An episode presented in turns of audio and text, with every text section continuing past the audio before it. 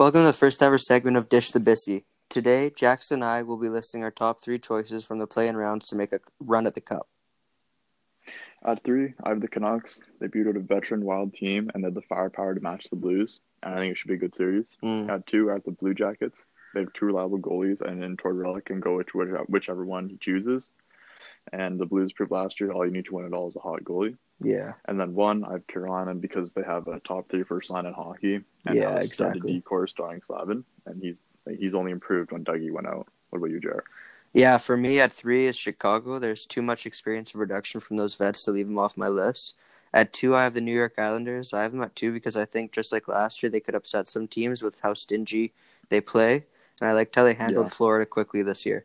Uh, at Yeah, one for me is Carolina as well. I think this is a pretty obvious choice, and they're rematching a Bruins team who has been struggling a lot in the bubble, and it only adds to my expectations of this young Carolina team.